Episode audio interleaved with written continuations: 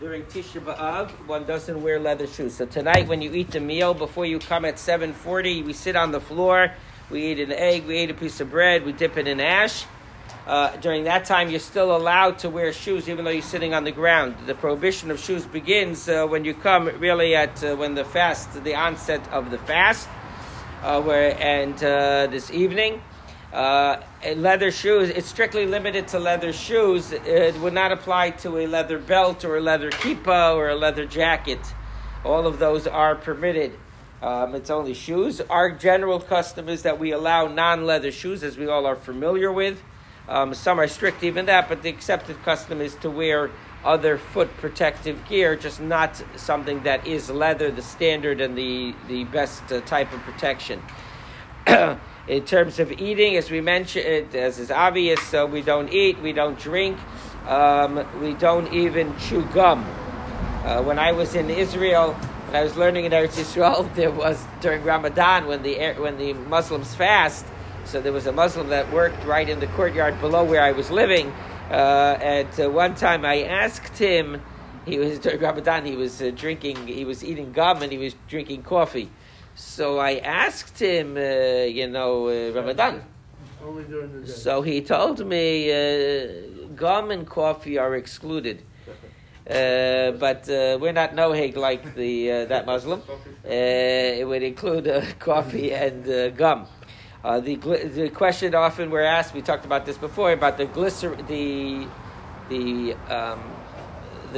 strips. Listerine. Listerine. The Listerine strips, it would seem to me that one should not use it. It is a sugar-based thing. And therefore, one should not have that on Tisha B'Av. We said that if one is going meshuga, one could rinse his mouth out with mouthwash. Again, that's only if it's causing you great distress. You see the dentist rather than the mouthwash. Oh, good. Excellent. Dr. Beard appreciates it. In terms of the sitting on the chair, that goes all the way till 1 o'clock. 1 o'clock tomorrow, one wouldn't sit on a chair. One is allowed to sit on a chair when one's driving. You don't have to drive on the floor. You are able to sit, or if you're a passenger, you don't have to sit on the floor of the car. You could sit in the car. It only applies when one's sitting at a regular time.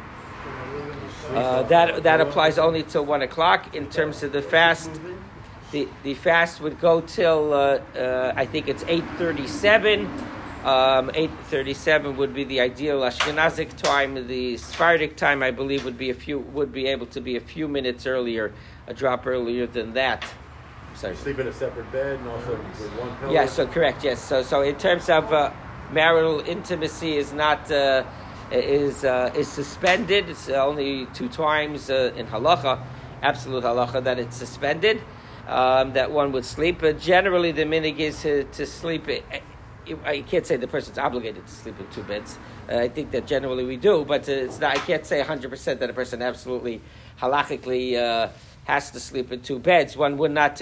We're noheg not to do chibok v'nishuk, not to hug and to kiss during the time either. In terms of the two beds, if a person has an extra bed, it's a good idea. But in terms of the pillow, so it says that one should be slightly uncomfortable. It says there is such an idea of being slightly uncomfortable. If a person can't sleep without his exact pillow, then he should not forgo his pillow, because then he won't be davening tomorrow. He won't be into the thing. So it really would depend on the person. There are those that sleep on the floor. There are those that sleep without a pillow. But again, that's all if it's not going to cause you so much discomfort that you're not going to sleep. That already, it's not worth that doing that. Okay, I think that we covered.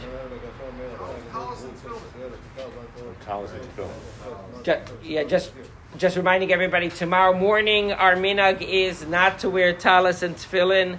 It's part of the morning, so we do M-O-U-R-N. So in the morning, we don't wear tallit and tefillin, but by mincha, tomorrow afternoon, we will be wearing the tallit and tefillin during mincha.